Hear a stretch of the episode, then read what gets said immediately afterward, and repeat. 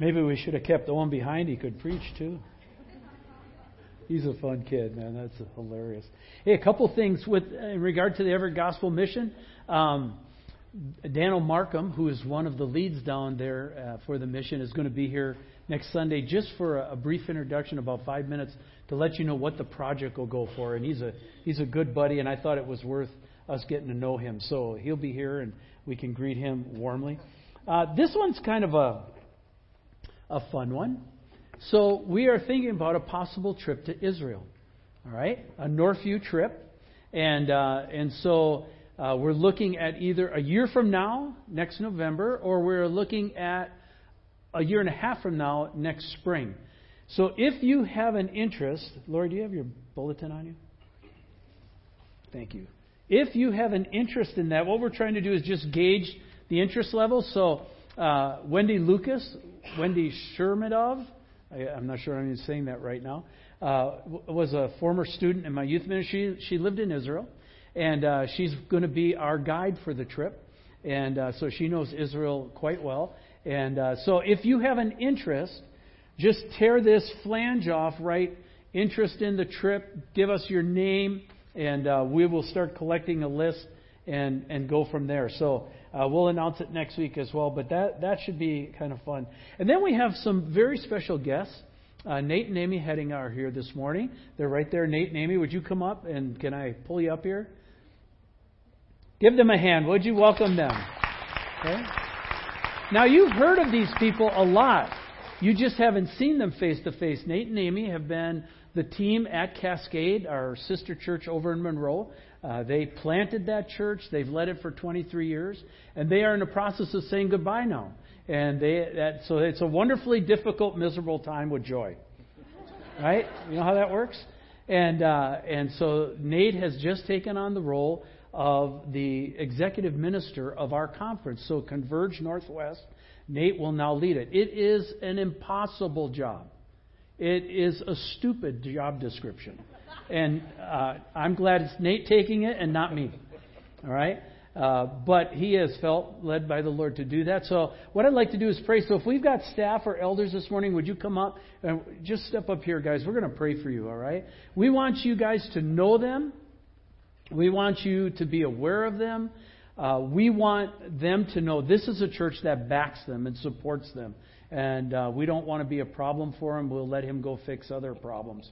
But they need to know there's some people behind them. So would you stand this morning? Let's stand. And let's commit them to the Lord for uh, his blessing. Lord, it's a huge step, huge step of faith. You require all of us to take steps of faith. But this is a big one. And the timing's important. It's never been a more dangerous time in our culture. It's never been a more dangerous time in the church.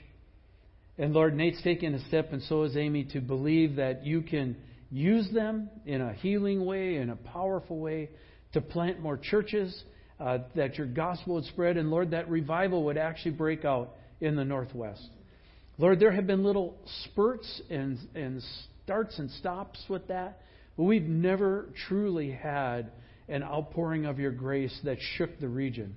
And Lord, this region needs to be shook. And so we just lift Amy uh, to you this morning. May an anointing and a wisdom and a grace come upon them that will help them be as big as the role. Give them a mind, give them a capacity for what you've asked them to do. Give him people that will support, give him people that will team. Give him people that will help back him in prayer. And Lord, we seek you for that and we bless them in that. And we want to salute that and, and know that we have their backs here. And we seek you for that in your name. And all God's people said, Amen. Amen. All right, give them a hand. Okay. In case you don't know, I was both Nate and Amy's youth pastor. I'll take credit for Amy, not for Nate. All right? No, seriously, they're great friends. Just got to tease a little bit. Hey, take your Bibles. Last week, so we're in the Gospel of Mark, and uh, we are in the series called the Gospel of Immediacy, and um, we're moving through. We're starting uh, in a new chapter this morning. But uh, last week we had the two fig tree vignettes. Remember that we talked about that Jesus was looking, went out, saw a fig tree, wasn't any fruit on it, even though it says it was a season for fruits, and he cursed the fig tree, and they came back the next day and it was withered from the roots up. And then Jesus uses that illustration uh, to launch into a teaching lesson on faith and also on forgiveness. Do you remember your assignment from last week? Do you remember what it was? Some of you don't. Some of you are shaking your heads. It was who do you need to forgive? Just in case you forgot, I thought I'd remind you. In your repertoire, in your journey through life, people have sinned against you and you have sinned against them. And in this particular instance, Jesus is talking about who do you need to forgive? And knowing that you might have forgot, I thought graciously I would just remind you that that's not off the table. Okay? As you go through your memory bank, as the Holy Spirit brings people to your mind, who do you need to forgive? It is an incredibly healing thing, kicks up all kinds of issues. Uh, by forgiving them, do, I, do they get off the hook? And all? You know, here's how I wash that. If Jesus will wash all my stuff under the bridge, I'll wash all their stuff under the bridge. All right? So it's not my job to decide if they're off the hook or not. What my job is, is to forgive them. And I want to encourage us to focus on that, and you'll see why in a minute. Uh, if you weren't here and you're thinking, my goodness, what did I just walk into? Um, you can go to our website and you can download the messages from last week uh, and get the full impact of these illustrations. But moving on this morning, this week we come to one of the more famous incidences that uh, took place in Jesus' career, and that is the cleansing of the temple. And uh, we're going to pray this morning, and then we're going to step into Mark and look at that. So, would you join me? Let's pray. Let's ask God for His wisdom that only He can give. Lord, we know there's such a thing as being human smart. There's such a thing as being human clever. There's, there's such a thing as uh, always trying to out anticipate where everything's going. But Lord, we also know there's divine wisdom. There's a godly wisdom that often is not ours because we don't ask for it. We ask, we recognize, Lord, this morning that we are beggars. We recognize this morning that we are poor, we're blind, we're bankrupt we realize you can see, we can't. And when it comes to some of these illustrations, Lord, it has to be seen through the eyes of faith. And so we ask that you would grant us a measure of sight this morning. May you be free to be among us. May your spirit just go through, have conversations, talk individually. Uh, Lord, we want you to know you're the most honored guest. And we give that to you in your name. Amen. All right. So take your Bibles, turn to Mark chapter 11. We're going to start in verse 15, and what we'll do is we'll read through it first, and then we'll pull the verses up and, uh, and take a look at them. So, starting with verse 15, it reads like this And they, that would be Jesus and the disciples, came to Jerusalem.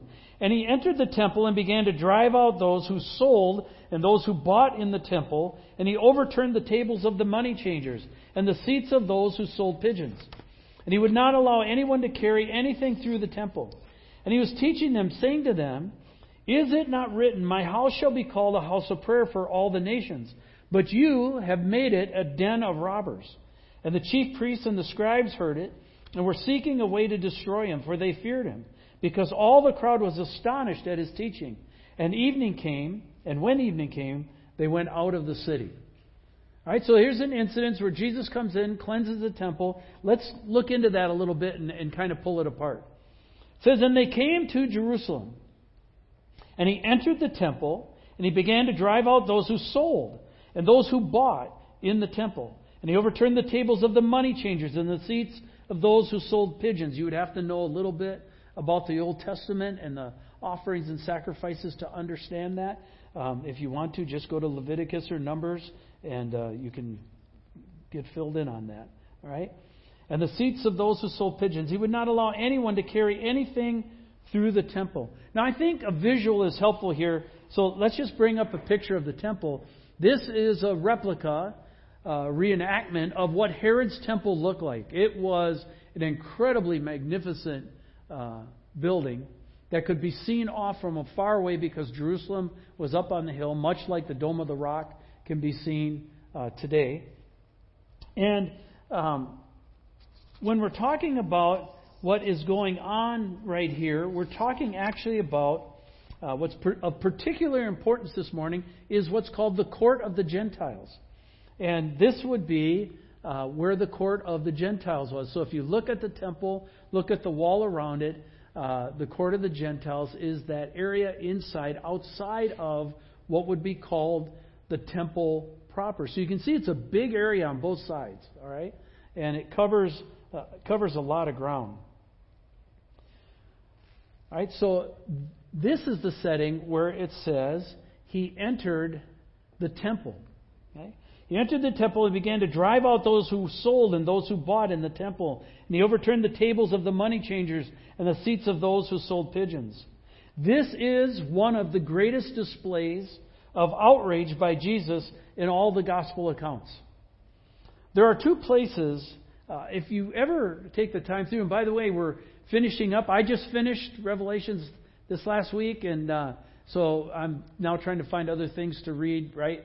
Till we get to the first year. But we'll kick off again with reading through the Bible. And again, we have four different plans for that. And uh, we want you to join us. And you said, but I did it last year. Yep, let's go again. All right? Um, a knowledge of the Word is a, a rich treasure. But there's two places, if you read through the Bible, where you find Jesus getting really upset. The first one is when they began to say that the spirit in him was dirty uh, or evil uh, Jesus really let them have it when they did that. And the second place where you find Jesus getting really upset is this instance right here, when his challengers diminished or tarnished his father's reputation. Okay? And so John's gospel tells us in this circumstance that he actually took some cords and fashioned a whip and drove them out. Right? So we're not talking Jesus meek and mild here. All right? He is creating a hubbub and a flurry, and stuff's flying everywhere, and people are like, What in the world is going on? He's overturning their tables, driving them out. It must have been quite a sight. It must have been quite a mess. Right? Uh, cattle mooing, birds flying, money clanging as the tables are overturned. You can just imagine the whole. I don't know. I grew up on a farm. You ever see a cow run through something? It knocks stuff over, right? And uh, People are retreating at a rapid pace, yelling and cursing, probably under their breath. Maybe not, right? And uh, it also says that he would not allow anyone to pass through. What does that mean? Well, respect and honor had grown so shallow that many used the court as a shortcut from one end of town to the other. So they, it, it was supposed to be a place of prayer, and they just kind of came walking through carrying stuff, and they'd been to market, and they were cutting across, and the shortest way to do that was across the temple, and so they just cut through. And it says Jesus stopped them. So the question then is this morning so what's the big fuss over? Right? Why the brouhaha? What, what's actually going on here? Most of us, when we read this, are surprised to find out that all of this happened in the court of Gentiles. In our minds, most of the time, we often think it's in the holies which is that inner part of the temple, which is for the Jewish people. It's not, it's in the outer court, which is the court of the Gentiles. Okay? This is interesting because, first, um, the Jews kind of considered the Gentiles lower class or outclass. Uh, you can get this by their nickname for them. The nickname of the Jewish people for the Gentiles was dogs. Very flattering right? And, and why God even made a place for them was hard for them to fathom. They shouldn't be here anyways. We're God's chosen. They're dogs. Why do we even need a court for them? Well, it's not that big a deal, so, you know, let's just uh, turn it into a market. The second idea here that carries a lot of power is the idea of kosher. Kosher is the food or the sacrifices that were acceptable in the temple uh, offerings. And so they had to meet certain requirements. So, though dogs, they were still a valuable source of income. Right? Kind of a one of those catch 20. I don't like you, but you have money. right? Kind of things. And um, so, what was supposed to be, get this, here's the setting now. What was supposed to be a court of prayer for the nations that came to seek the God of the Jews instead became a market for pilgrims and Gentiles. They turned it into a store, basically. For pilgrims, though, this was actually a benefit. The, the origins of this were not bad. It just twisted. Uh, the, the origins of this was that uh, most people that came came on a long journey, and so often what may have been kosher when the trip started wasn't kosher by the time you've got there. Right? Remember, they did not have BMWs. Okay? They did not have Hummers. They did not have, you know, they they it was mules, camels, ox carts, or walking. So lots of stuff got beat up, and the very animals they were bringing as a sacrifice may have died along the way. So we're talking about that kind of, of situation. So if that's true, what they said was, well, here, let's help. Here's kosher animals and kosher items for the for the sacrifices. Let us help you. It, it probably was a great relief not to even have to haul the sacrifices all that way. And so here's where the twist came in, though. The twist came in when they realized they could make money off the deal. Okay, instead of serving, they realized, ha, this is kind of cool. So usury came into the equation, and usury is simply the exchange rate. What it means is, uh, in other words, it's what it took to buy their kosher animals or money. There was always, in a sense, a surcharge tax for the favor that they were doing for you. We are helping you. You should be blessed, and this is what it'll cost you. Basically, is how that uh, comes out. The markup that the Jews discovered was an incredibly profitable business. And remember, we forget about this, but there was only one Jewish temple in the world, in the whole world. Okay? And it was where? In Jerusalem. They literally had the corner on the market for the competition. Okay? They had the thing going. And so they leveraged it to the hilt. And that's what created what Jesus walked into. They went from prayer to profit. And this enraged Jesus. What, the question comes up was Jesus sinning when he did this? No, he was not. He was righteous. He had a righteous and godly anger, and anger based off the very thing that was supposed to allow people to get closer to God was now the very thing keeping people from Him. That they could or were bankrupt in trying to negotiate the system they had created kept you know people the people back then were smart too. They knew it was a ripoff. They knew it was a tourist trap.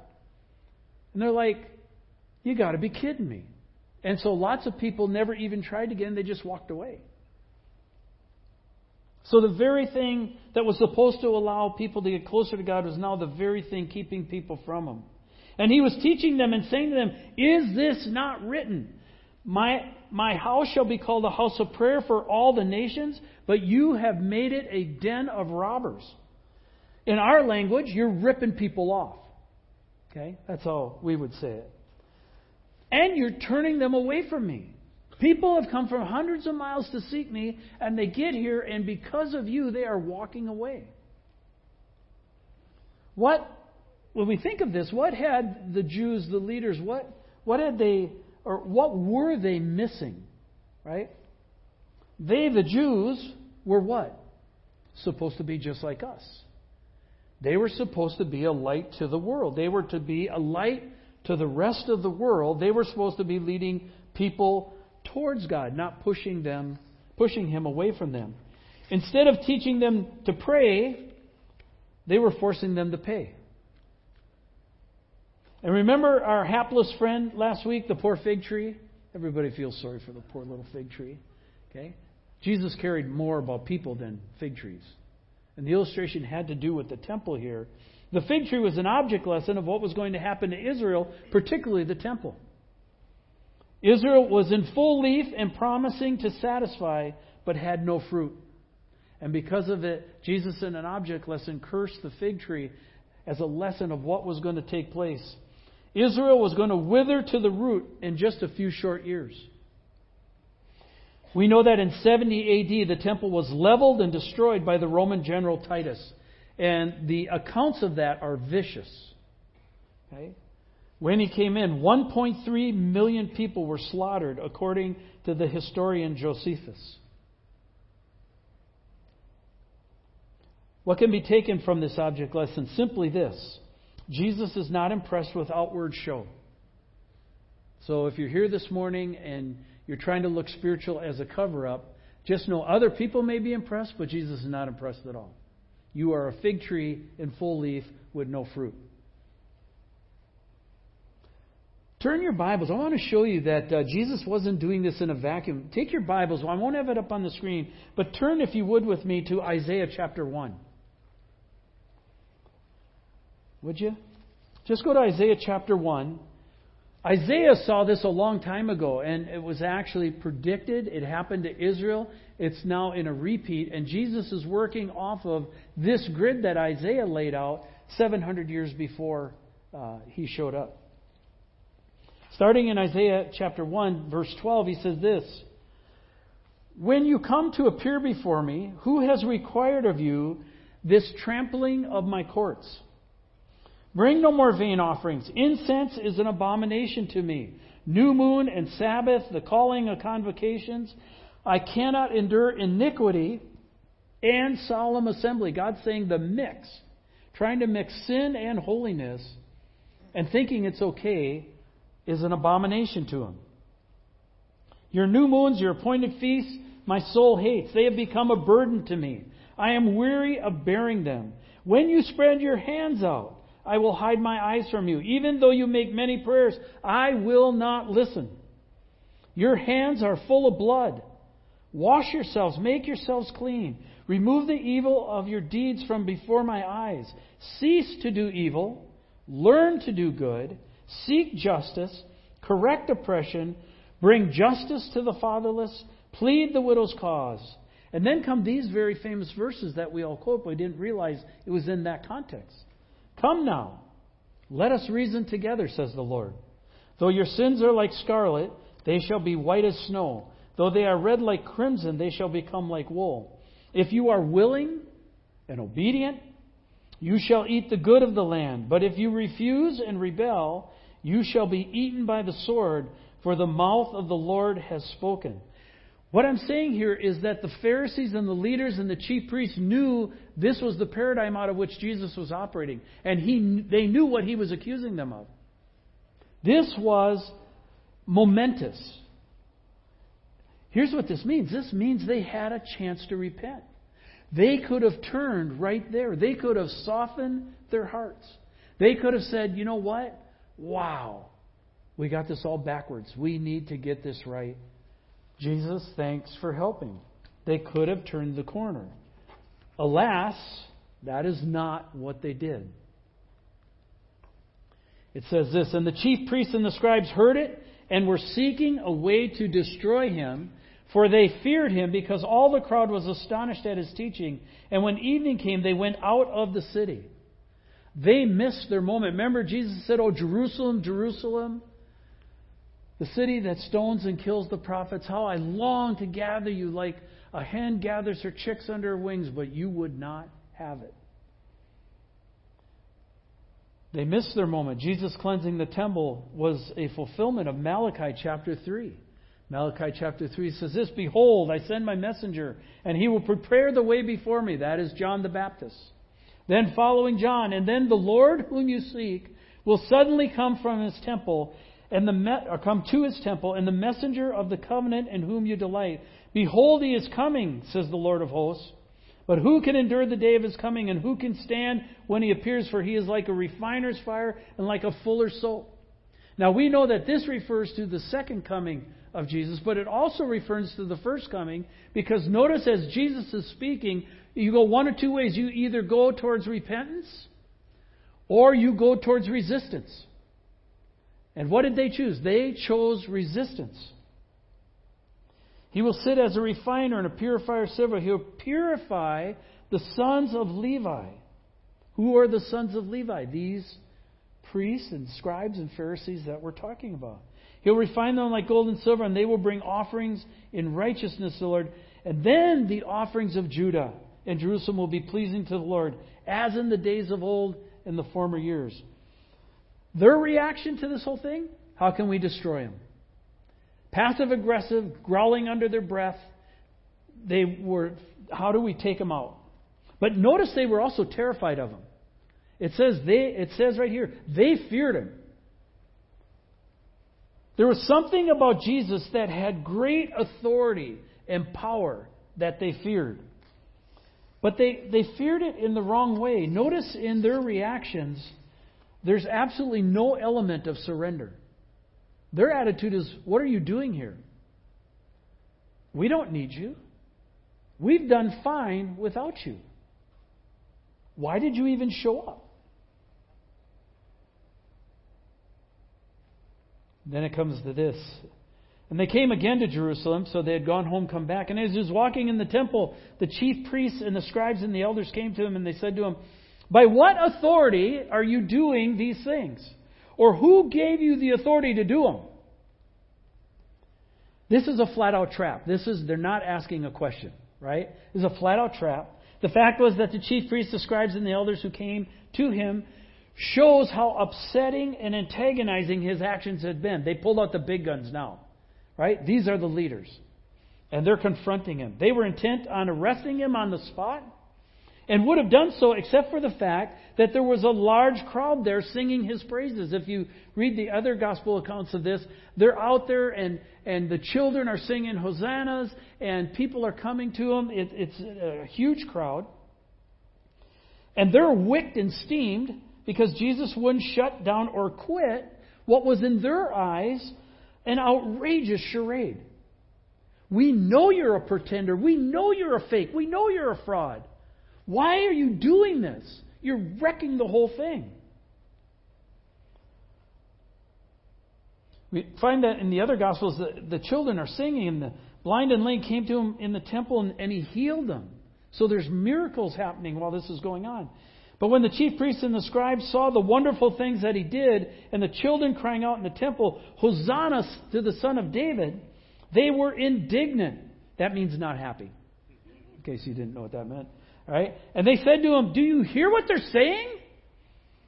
And Jesus said to him, Yes. Have you never read out of the mouths of infants and nursing babies, you have prepared praise? So the only and best comeback they could conjure up is along the lines of, you, you know this is highly unlawful. What you're doing here. You know, you know this is out of bounds, right? By what authority do you do these things? Because in their minds there was no higher authority than who? Themselves. Right? Jesus, again, now I love this. This Jesus is absolutely brilliant. He's a genius. And he flips the tables on him with a question of his own. And watch this thing go upside down really quickly. Jesus says to them, I ask you one question. Answer me. And I will tell you by what authority you do these things. Was the baptism of John from heaven or from man? Answer me. By the way, just a heads up. Right here, this should be a real encouragement for us not to cross intellectual swords with Jesus. Just, just saying, right? In essence, what they're saying is, how dare you cross and undermine our authority? And Jesus says, well, all right. Um, because they're saying, basically what they're saying, we, we want to check your credentials. Pull out your wallet. Where's your license? Who, who gave you authority to do this? Jesus says, All right, I'll ask you one question. If you answer me, I'll tell you by what authorities I do these things. Was the baptism of John from heaven or from man? This is brilliant. It's absolutely brilliant. Okay? Uh, it's beyond awesome. I wish I had the capacity to think this way under pressure and in the moment. All right? Uh, all my clever answers come to me three days later. Just, oh, I should have said that. Rats, right? Jesus doesn't even defend himself. Watch what he does. He leverages the reputation of his cousin. He says, Hey, you know my cousin? Remember my cousin John? Yeah, John was a cool guy, right? Let me ask you, John, that, that baptism he was doing out in the Jordan, what, do you think that was from heaven or from man? His cousin, John, was widely and largely regarded as one of the great prophets, as one of the prophets from of old. He was held in high, high esteem by the people. And, and many of the people in that crowd, as they're standing around, that Jesus is talking to, had participated in John's baptism, including a number of the priests. so they knew exactly what he was talking about. Not only that, but John was considered a great martyr who had died under the total injustice of, a, of that despised ruler Herod. Right? So you're talking hometown boy, hometown hero. Nobody higher than John. So to discredit John publicly would have been to invite public outrage. There would have been an absolute riot, and they would have been torn to pieces, and they knew it. Again, look at the genius of Jesus' question. Jesus' question John's baptism, was it from heaven or from man? Also, notice that twice in this one sentence, Jesus looks them in the eye and demands that they answer him. When he asks the questions, answer me. It's not, could you come up with a suggestion, or what do you think, guys? Jesus is very authoritative. He looks them and says, Go ahead, answer me. So, just as they were trying to pin him just a few moments ago, he now has them pinned. And a far worse catch 22, and they recognized it. They knew it. You can tell it in these verses. And they discussed with one another. That must have been, it. wouldn't that be fun to be a fly on the wall and hear that discussion? And they discussed with one another, saying, If we say from heaven, he will say, Well, then why didn't you believe him? But if we say from man, well, they're afraid of the people, for they all held that John really was a prophet. And so they're wrestling with this because they knew what John had said about Jesus. Remember when Jesus showed up and John baptized him, what did he say? Behold, the Lamb of God who takes away the sins of the world. An absolutely messianic accolade. They knew exactly what he had said. And they, they answered Jesus, We don't know. Kind of like when you were stealing cookies out of the cookie jar. Where did those cookies from, come from? Gee, Mom, I don't know. I think the dog stuffed them in my pocket while I was coming in the door. Here's the point that's not true. They actually knew very well. And they knew they were caught. They knew the answer, they just wouldn't acknowledge it. And they get a just reply back from Jesus as well. Jesus is so good at this, he says, What? Well, then, neither will I tell you by what authority I do these things. If it was me, I would have added neener, neener, neener. Okay? Jesus is more gracious than I am. Remember the second vignette about the fig tree last week? Remember the second vignette? Um, the fig tree, Jesus is highlighting the importance of faith and prayer and forgiveness and talking about how this whole thing has created a stumbling block and it's all been profit. It's not about prayer anymore, and the nations, the Gentiles, aren't even allowed to approach the God of Israel. They, they missed their moment. And one of the questions for us is this what about us? What about us? Now we can laugh at them. We can, right? I mean, hindsight's always twenty twenty. But what about us in our present circumstances right here, right now? Your week this week. How did it go? Have we given Jesus the right to cleanse the inside of our temple? Or do we find ourselves fighting his authority?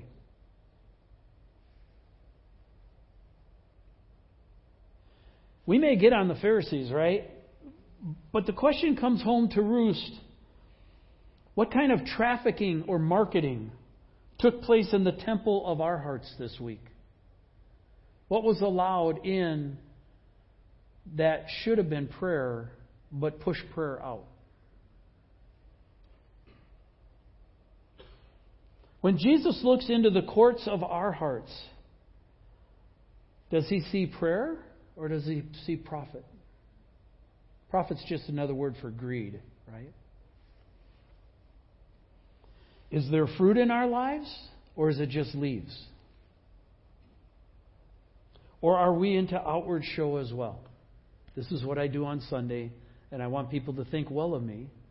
I don't want to actually be a believer, but I want people to think I'm a believer. And I know how to posture, so I'll do it. What I'm suggesting is that we're doing that, it won't go any better for us than it went for them. I want to suggest to you this is a very terrifying incident in the New Testament if you happen to be those scribes and chiefs and, and Pharisees. They thought they were winning. They thought they were in control. They thought they had it measured out.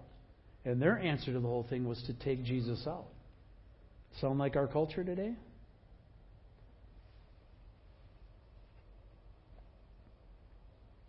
See, here's the point. Let's understand this. I know we know this, but let's get it from our heads to our hearts.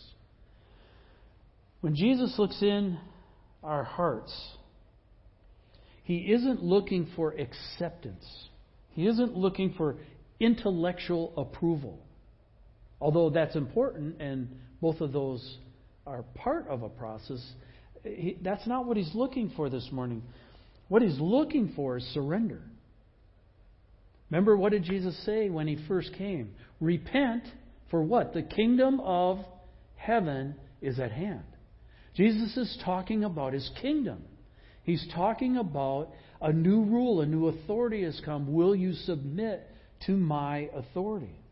And ultimately, if you think about it, almost everything in life boils down to that, doesn't it? Who has the right to tell me what to do? And in this context, does Jesus actually have the right to tell me what to do? During the week, at home, when I'm alone or at work and nobody else can see what I'm doing, does he have the right to tell me what to do? And when he does, do I say yes or do I say no? Right? Been there? I hope I'm not the only one. Hello. Right? Here's the point. As a result, the, the fig tree, the, the Jewish nation, withered to the roots. They lost the whole thing. By AD 70, the entire thing was wiped out and destroyed, and they were scattered all over the world in fulfillment of other prophecy that uh, is in the Bible. But the point is, our worship needs to come from a clean heart.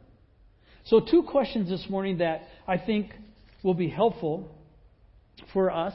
Processing saying, Well, Steve, how does this connect to me? Let me help connect it to you. All right? Two questions that I think are very worth giving some thought to. The first one is this What needs to be driven out of my heart? If Jesus came this morning and he had whips and he could look into my heart, what would he drive out? Not what you think needs to be driven out. What does Jesus think needs to be driven out? Have you ever asked him? What do you know that you're playing with, that you're toying with, has to go? And will you let him drive it out so that you can pray? And that you can love him and that you can make him number one. Because those things that have to be driven out are idols, right? And then I want to come back to the second question. By the way, who do you need to forgive? A lot of our hardness of heart is because we hold offense against those who have sinned against us, rightfully so. But if we hold on to that, that resentment over what happened starts to go toxic. And when it goes toxic, it becomes bitterness. And when it becomes bitterness, it stains everything. And you're saying, but you don't know what happened. I'm going, that's right, I don't. But Jesus does. And He told you to let go of it, and you're not letting go of it, so therefore it's sin, regardless of what you say. Who do you need to forgive? What needs to be driven out? And who do you need to forgive? Clear questions? All right, let's pray. Father, this is a, about your children behaving badly. We can see it in the text. We can see what they should be. We can see what they aren't. Not quite so clear this morning for us because we don't have the benefit of hindsight. We don't have the benefit of a, a 2020 perspective of being able to look back. But we know that everything in Scripture is recorded to help us not do what we shouldn't do and help us do what we should do. And we know that we live in a land of idols. We live in a land of everything else is more important than you. And Lord, we could say, well, yeah, we're the good ones because we came to church this morning. And there's truth to that, Lord. Most of the people here this morning are here because they want to be here. So it's not a good idea for their pastor to beat them up emotionally. But it's also true that we play with stuff and we get stained with stuff that shouldn't be in our hearts, that we know should be gone. That's true for them and it's true for me. And we need to let you drive that out. And it's also true in the midst of that process, we become aware of grudges, offenses, places of revenge and vengeance in our hearts where we don't want to let it to you. We want to take it into our own hands and exact our pound of flesh. And all of that messes us up. So this morning, we lay that on the table before you in your Holy Spirit. You know our hearts. You can see. You know what went on this week. You know who's leaning towards you. You know who's leaning away. Encourage both this morning. Help us not to make the same mistake. Help us not to go after profit. Help us to go after prayer. Help us as we come into a season, Lord, that Christmas season where uh, they do everything to celebrate the holiday except include you. Help us to include you. And we seek that in your name. Amen.